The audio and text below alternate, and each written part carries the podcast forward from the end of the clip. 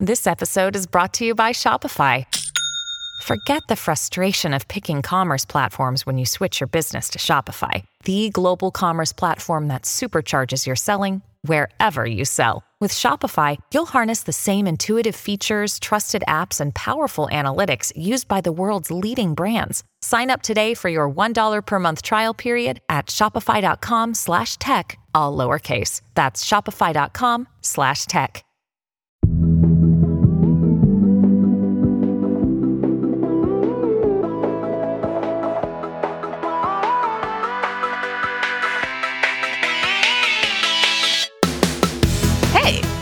I'm Candice Lim, and you're listening to ICYMI. In case you missed it, Slate's podcast about internet culture.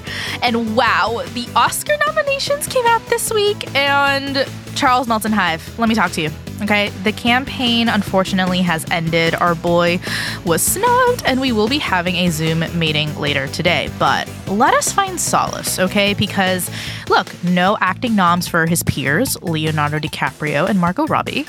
Instead, Becky G's song from the movie Flamin' Hot is nominated for Best Original Song, and I should have known that the Academy will always choose Diane Warren over Dua Lipa. So, on today's show, I am talking to a TikTok creator who has kind of had this like amazing hero's arc over the past few weeks. And it all started on December 29th when Mychal Threets, a librarian in the Bay Area, posted this TikTok. You have your library card tattooed on you, right? No? Well, you must at least have a library card, yes? Still no? What? You know what? That's okay, because that just means you probably don't know that having fun isn't hard when you've got a library card. This is Mychal giving his viewers a pretty good PSA about what you can do with a library card. He even calls himself a book pusher and a library card pusher, and I love this. Others, however, were not as charmed because that same day, someone took Mychal's TikTok and posted it on Twitter, where they wrote the caption, People are getting weirder. And this user clearly thought his comments would be flooded with like agreement, but instead it was flooded with support for Mychal, with people asking, What's weird about promoting literacy and healthy habits and hobbies? I fuck with people that got strong passions like this. Loving libraries is totally normal. And so, in the words of another commenter, this tweet has spectacularly backfired, and a lot of people reached out to Mychal in his TikTok comments, to him personally, checking in to make sure he was okay. And on December 30th, he responded to the tweet with this TikTok. But I hope you remember, as I'm trying to remember, that when people are really suffering, sometimes they resort to meanness, cruelty, because that's what they feel about themselves. Um, and I hope those people have a much better day tomorrow. I hope they experience kindness. I hope they experience joy. I hope they remember that they still belong at the library. I hope better days are ahead of them. I hope you are doing okay. And to me, this is the definition of taking the high road. So, on today's show, I'm going to be joined by Mychal the librarian, who has since been posting more anecdotes from his life at the library and speaking candidly about his mental health. And we're going to talk about all of that with Mychal after the break. Hey, listeners. Hope you're enjoying today's show. If this is your first time listening, then welcome. We are thrilled to have you here. In case you missed it, our show comes out twice a week on Wednesdays and Saturdays. So make sure you never miss an episode, like this past Saturdays on Stanley Cups, Josh Wine, and Tunnel Girl.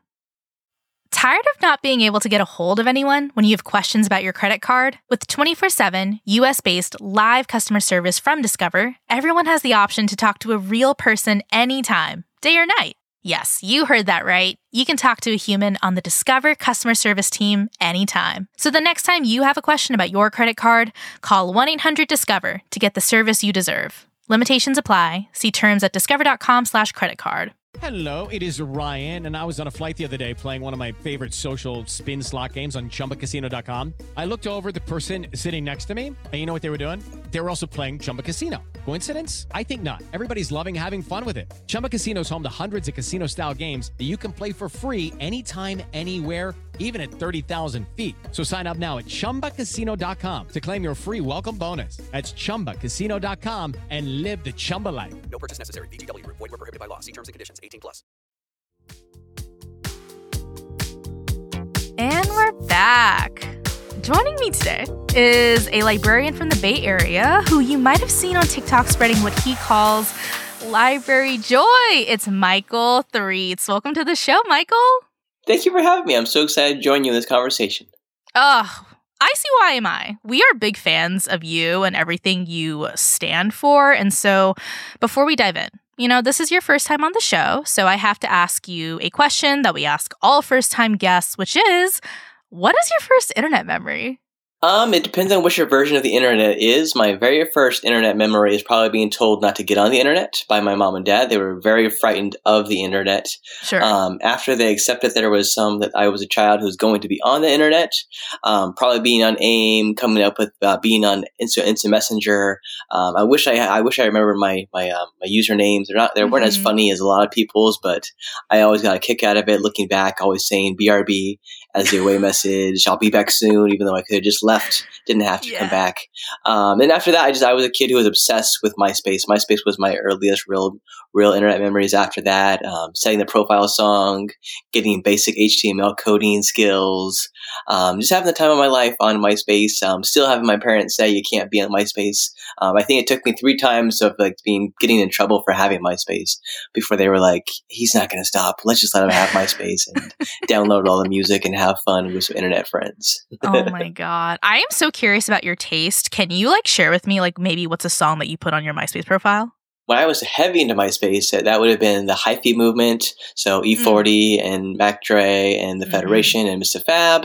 Um, and then very much, I graduated in 2008. So I think I probably had Lollipop by Lil Wayne, Oh like everybody god. else did in 2008. Um, but that's also, I mean, I've, I've always been all over the place. I've always loved LeVar Burton. So I've always had Reading Rainbow on there. I had um, the Puff the Magic Dragon theme song on there for the longest time. Yes. I've always loved Selena, so Bidi Bidi Bom Bom, um, Paramore, Panic at the Disco. My music has always bounced all over the place. It's never been a consistent genre playlist. The reason that we brought you on the show today is because you are like an actual TikTok creator. You know, you have over 670,000 followers. You post a lot of really great stuff about libraries because you are indeed a librarian. And so let me first ask how did you become a librarian? Um, it's it's a complicated question because I don't really know how I actually became a librarian. So I grew I grew up in libraries as a way I probably stumbled into it. While everyone else wanted to be an astronaut, police officer, firefighter, it wasn't like I wanted to become a librarian. Um, I wanted to be all those things. Um, so when some things in my life didn't pan out, I just went back to the library for solace. And I think just being there so often is why I just randomly applied. So got my education, got my bachelor's degree, my master's degree. And I was lucky enough to get hired very shortly after I got my degrees, and I've just kept on rising in the library world ever since. And somehow it's led me to um, the conversation that we're having right now. Yeah. And I want to ask you about this phrase that you bring up a lot on your TikToks, which is library kid. You know, I think like one of the coolest parts of your story is just the fact that you work at the library you grew up at. And so I wanted to ask, you know, for our audience who maybe is just dipping into your content, first off, how would you define a library kid? But also, what was the library's role in your childhood? The definition of library kid, it really to me, is any is any kid. I think that's my intent. That's why I say it probably five to twenty times each story, each video that I share. Um, is trying to remind people that they're all capable of becoming a library kid. Anyone, even if you've never been to the library, you can become a library kid. If you've been once before, twice, a thousand times, anyone anyone's capable of becoming a library kid. And then the library for me was the most important place in the entire world. Um, I've known that I've had social anxiety since I was eight years old. Was like the earliest memory I have of having had a panic attack and social anxiety. Um, and the library is where I always felt comfortable, where I felt safe. It's where I made my very first friends and books in the Chronicles of Narnia, in Bud Not Buddy, in Louis Sachar books like Sideways Story from Wayside School, in Holes, like this cat who keeps on interrupting me. She's named after one of a character from Holes. Um, which all those books just meant so much to me when I when I was a lonely kid, when I had trouble making friends. The library was there for me, books were there, and this is a place where I felt loved. It's where I felt like I belong, where I wouldn't be turned away. Um, I was a very I was a very weird kid. I've always been a weird person my entire life. Um, and the library is where I was able to first embrace that being weird was okay, that it was fine to be weird, that it was great to be weird. Now, we are here because you have a very interesting, beautiful presence on TikTok. And so I wanted to ask when was the first time you posted on TikTok and maybe what inspired you to do so? April or May of 2020 is when I first got TikTok during the height of the pandemic. And then my first post to TikTok was probably between May and July of 2020. And at the time, I was just trying to follow all the trends, all the dancing trends. I'm a terrible dancer, so they didn't do well at all. I was just trying it out. Um, I, I commented on TikTok much more than I posted. And then what drew me to post to post to TikTok, I think, was I just saw I just found I found BookTok. So I found like the book world of TikTok, and I first like found some success on TikTok by talking about the Adult Scholastic Book Fair, which was just taking a tried and true approach that people have tried before about using the nostalgia of the Scholastic Book Fair to have it hosted in like breweries and wineries, so that us adults can come together um, and experience the joy of the Scholastic Book Fair all over again. Which again, that idea has been tested before. It was talked about on social media. But I think the spin I put on it was I wanted like the funds that were raised at the Scholastic Book Fair for adults to be dedicated to local schools and local students. I didn't want any more students going home empty handed. I have a lot of friends um, didn't get to experience the Scholastic Book Fair for what it was, for how it should be. So I thought having them in mind, that in mind, um, would be a cool way for future students, future schools, and future teachers. Um, and people really liked it. And then probably April of 2023 is when I first posted to TikTok, Instagram about all my uh, library stories that kind of become known to share. I love that. And so let's turn a little bit into your output on TikTok. You have worked at the library that employs you for 10 years. When you got TikTok famous, did your boss or coworkers have anything to say about it? So my boss at the time when I quote unquote blew up on TikTok was actually one of the main ones who encouraged me to join TikTok and start talking about the library. I was at the marketing department at the time. I was helped oversee the social media for the library and helped revamp the website. Um, and she had seen what I made and she was like, you should do this for the library. And I really didn't want to do it just because I like, I'm like, I'm like, I'm not doing anything inappropriate. I was like, for myself, I'm like, I'm still me. It still is really difficult to think about like doing it like with rules in place for the library. I'm like, I could, but I'm like, I don't know how easy it would be. But she's always been one of the biggest supporters. Um, her name is Melissa. She works for the library. She's always done a wonderful job. But the rest of my coworkers, I think, um, a lot of them, I think, just didn't really realize what was happening. I think that's what's weird about social media for libraries. Is like they've always like seen the followers I have far more than I have, but I don't think they ever realized what it meant or that it actually like could impact the library world the way it thankfully has. So I, have been featured in not on a humble humble brag. I'm just going to show you what they think. Um, so I've so I've been featured in like um, ABC News, um, the New York Times, the Washington Post, um, Upworthy, and NPR. NPR they really liked, but it was when I was featured by the school library journal. They were like, "Oh, Mychal, wow." Congratulations. Look at you. To library people, the school library journal is like is is the New York Times. it is like the Washington Post. And um, I, I found that to be hilarious. But they've always been supportive. I think it is hard. Like so like, for me, I'm the supervisor of my library. Um, I think it is hard for like my library people to see a lot of it just because I'm the supervisor, so I'm there as often as I can be. But I've had so many cool opportunities to support not only my library, but libraries on a nationwide scale, um, which means I'm not always there. But it is hard. Like sometimes it's gotten to a point where people will come to my library and they'll want to take selfies, and sometimes people will come up and say, "You're my favorite librarian," and I'm like, "Thank you so much. That means the world to me." But there's another librarian right behind me. Uh, they just heard you say that. They, I'm responsible for them, um, which is fine. I mean, people are so excited, but I think that I think it is it is realistically a hard thing for people when um, when all that's happening when they're doing such amazing work, and that's what I've always told people about my social media for libraries is I consider myself the narrator of libraries, telling the stories of the, the library people, the library workers as they happen. Um, I'm just a hype person for libraries. I'm a cheerleader, so I'm by far not the world's best librarian. I just I love the library. I'm very vocal about the library. Um, again, I'm shy and quiet and reserved, but I am remarkably extroverted and loud about the library. And libraries are naturally introverted, um, quieter folks, um, and I can be very loud when it comes to my library love and support.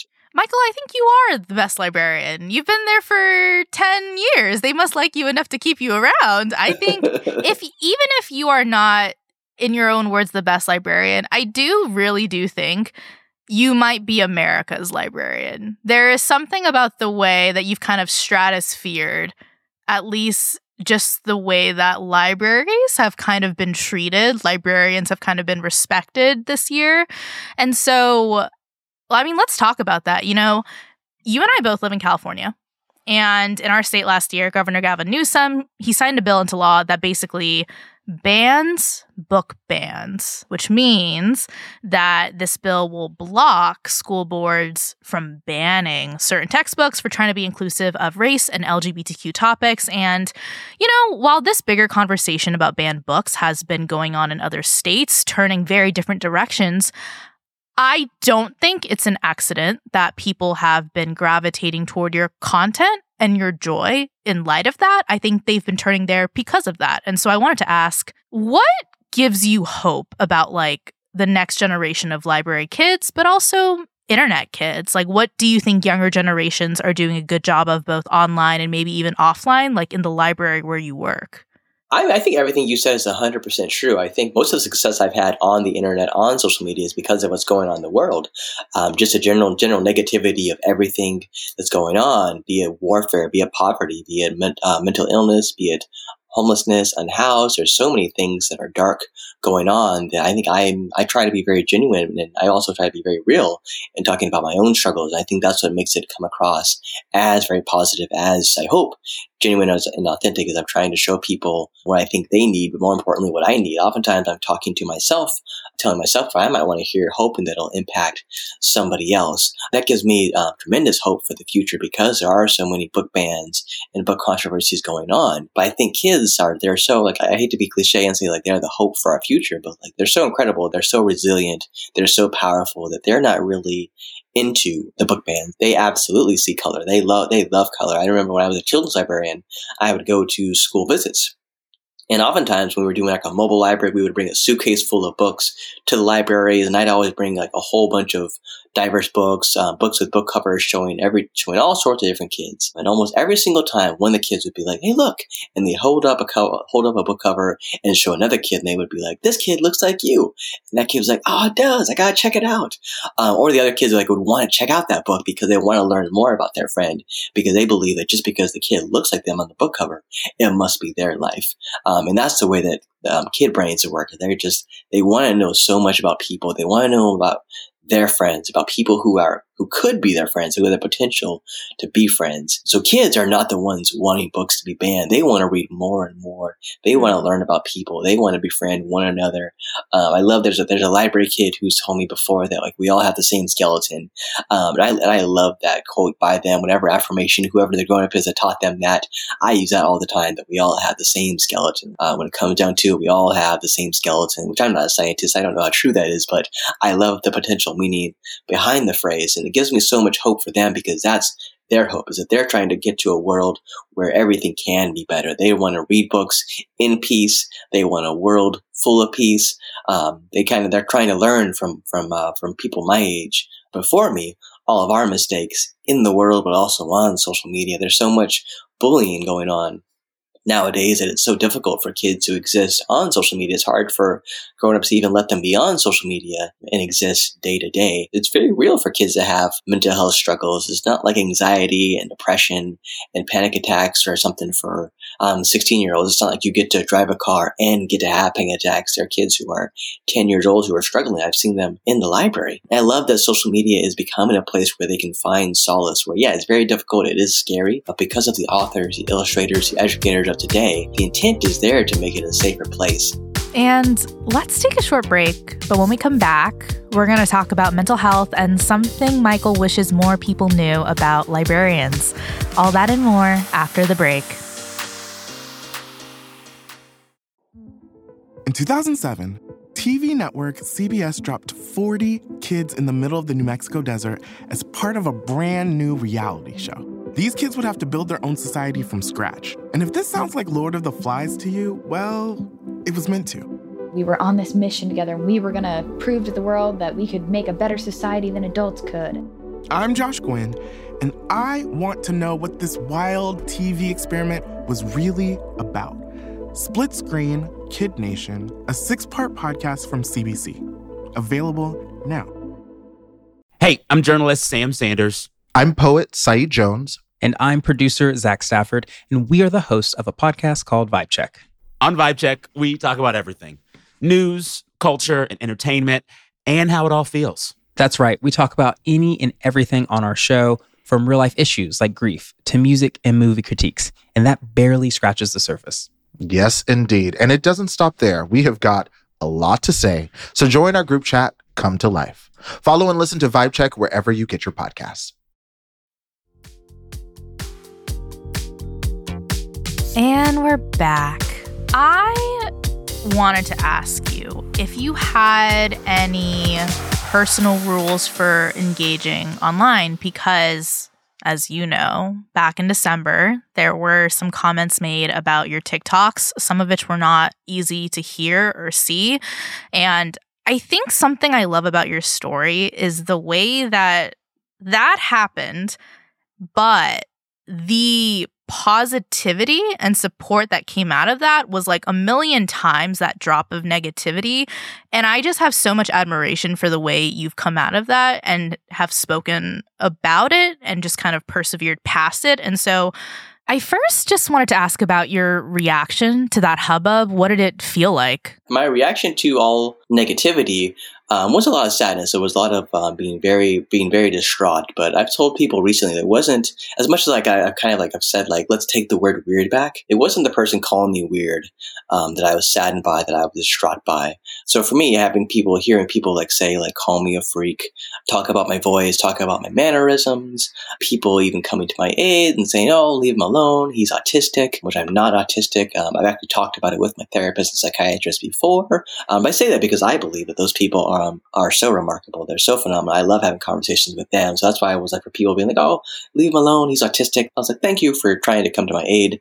Um, but that's not okay. It's not like if I'm not autistic, people can come for me. People can come for others. That's not a way to create a world of kindness. So that was difficult. And then having like having those having those people say that like I'm a danger to kids because um, I work for the library. I'm a children's librarian. There's no way that I can work for, for the library and not be a danger. Is essentially what they were trying to say. So just all encompassing sadness was my reaction to what was said. Just because the way that it was it was flooding in, um, that outpouring of support was just so amazing. I mean, just I mean, it was very cool to just have people who were like well known in the world reach out and be like, "Hey, we saw, we heard what you're going through. We just wanted to reach out and and, uh, and, and, apologize that that happened. Um, we've seen what you're doing. We we love how much you care about libraries, which was amazing. That means that people who are well known, people who are in the spotlight, uh, people far greater far more reach than me um, are taking notice of libraries and books, which is super cool. That's the whole reason I sought out to do all this stuff on social media. Did it maybe change the way that you navigate the comment section a little bit? The way that I kind of changed social media in the um, in the aftermath um, is I unfortunately I don't I don't look at the comments mm-hmm. as much. Um, I don't check all the messages anymore. I still try to check as many messages as I can. Knock on wood, my messages have always been very positive. Right now, there just are so many messages. Honestly, I just can't get. It would almost be like a full time job for me to go through all the messages. That's how kind people are and how many times I'm getting messages. But for, for comments, just because of what's said, it's probably, it's, it's been, it's, it's best for my mental health, not really check the comments. So I think I realized that's kind of like the, I'm not a celebrity, but that's kind of like the celebrity way of like handling social media is to kind of like make a post. Um, and then for, again, they kind of just forget about it and they go on. Yeah. I mean, the healthy thing is to not read the comments. I will tell you though, that if you do happen to accidentally read the comments, there are many people saying, you should be given a show by PBS. People calling you this generation's Mr. Rogers or LeVar Burton. I wanted to ask about something else you talk about on your TikTok, which is mental health awareness. You know, you talk about loss and grief and you do mental health check ins with your followers.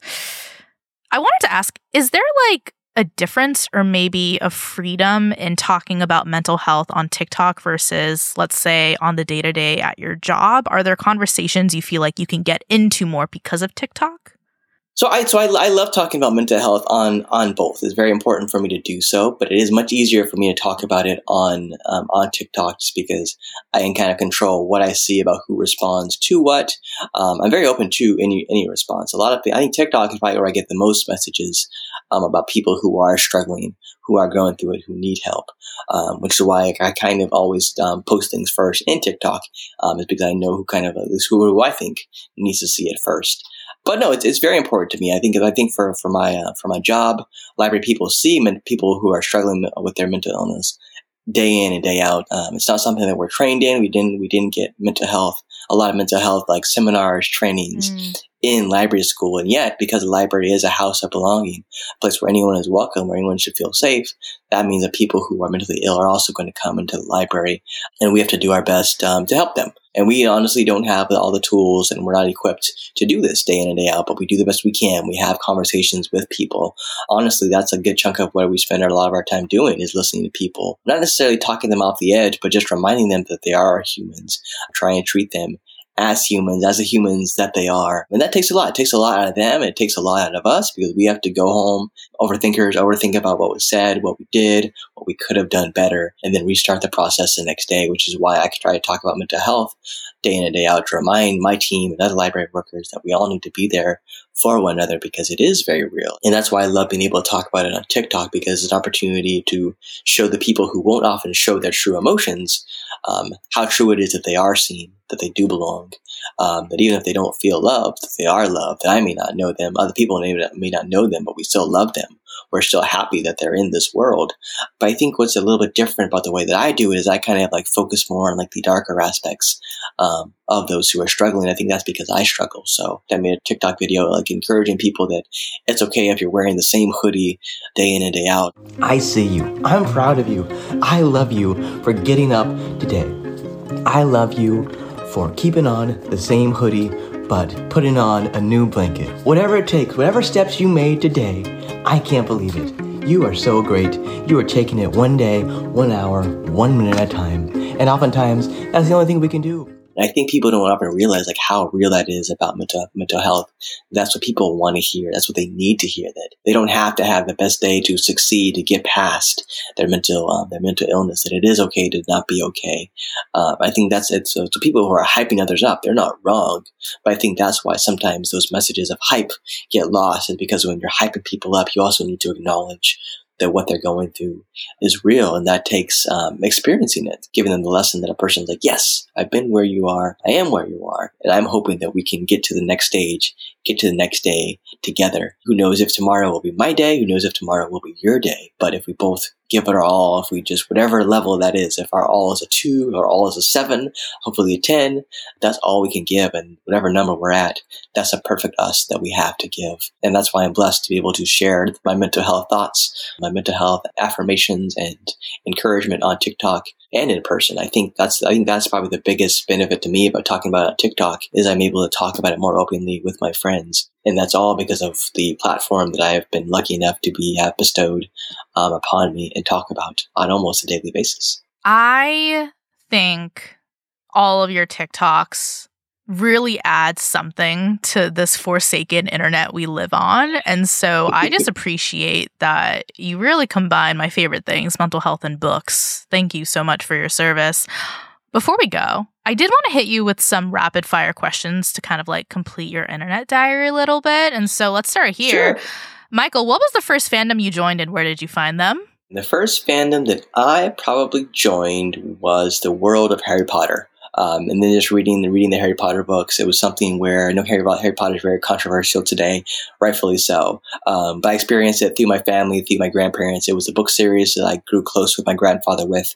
Um, we would read the books together, and we would see the accompanying films and the movies when they when they were released. So that was the biggest fandom, and that's how I joined it. Was through um, through the library, of course, um, and then through my grandparents, and then just connecting that way, wearing our wearing our Hufflepuff shirts.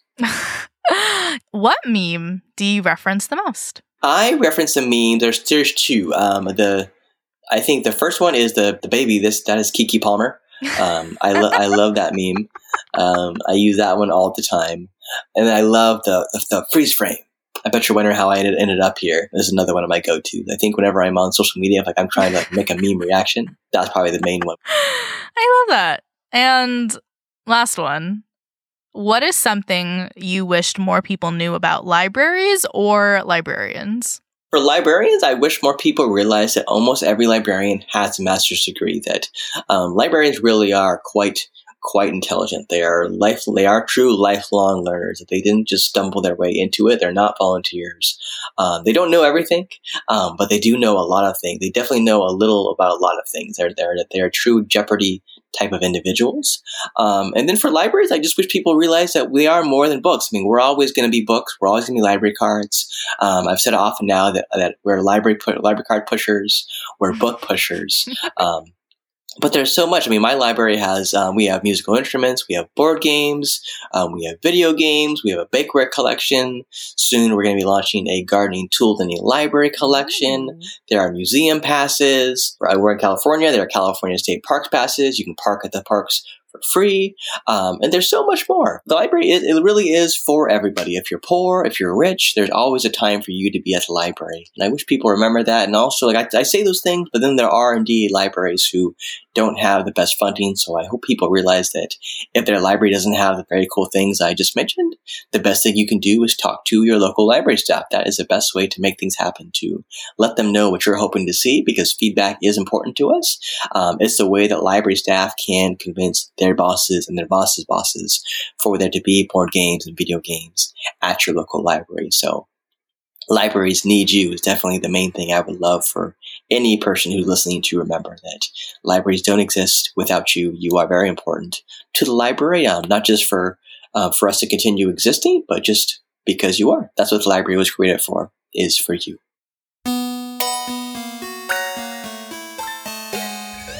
Okay, that's the show. I want to thank Mychal Threets for joining me on today's episode. You can follow him on TikTok and Instagram at Mychal3TS. And if you're wondering, yes, his cat joined us for the conversation, and Kissing Cat Barlow, who is named after the character in Holes, is doing very well. We'll be back in your feed on Saturday, so definitely subscribe.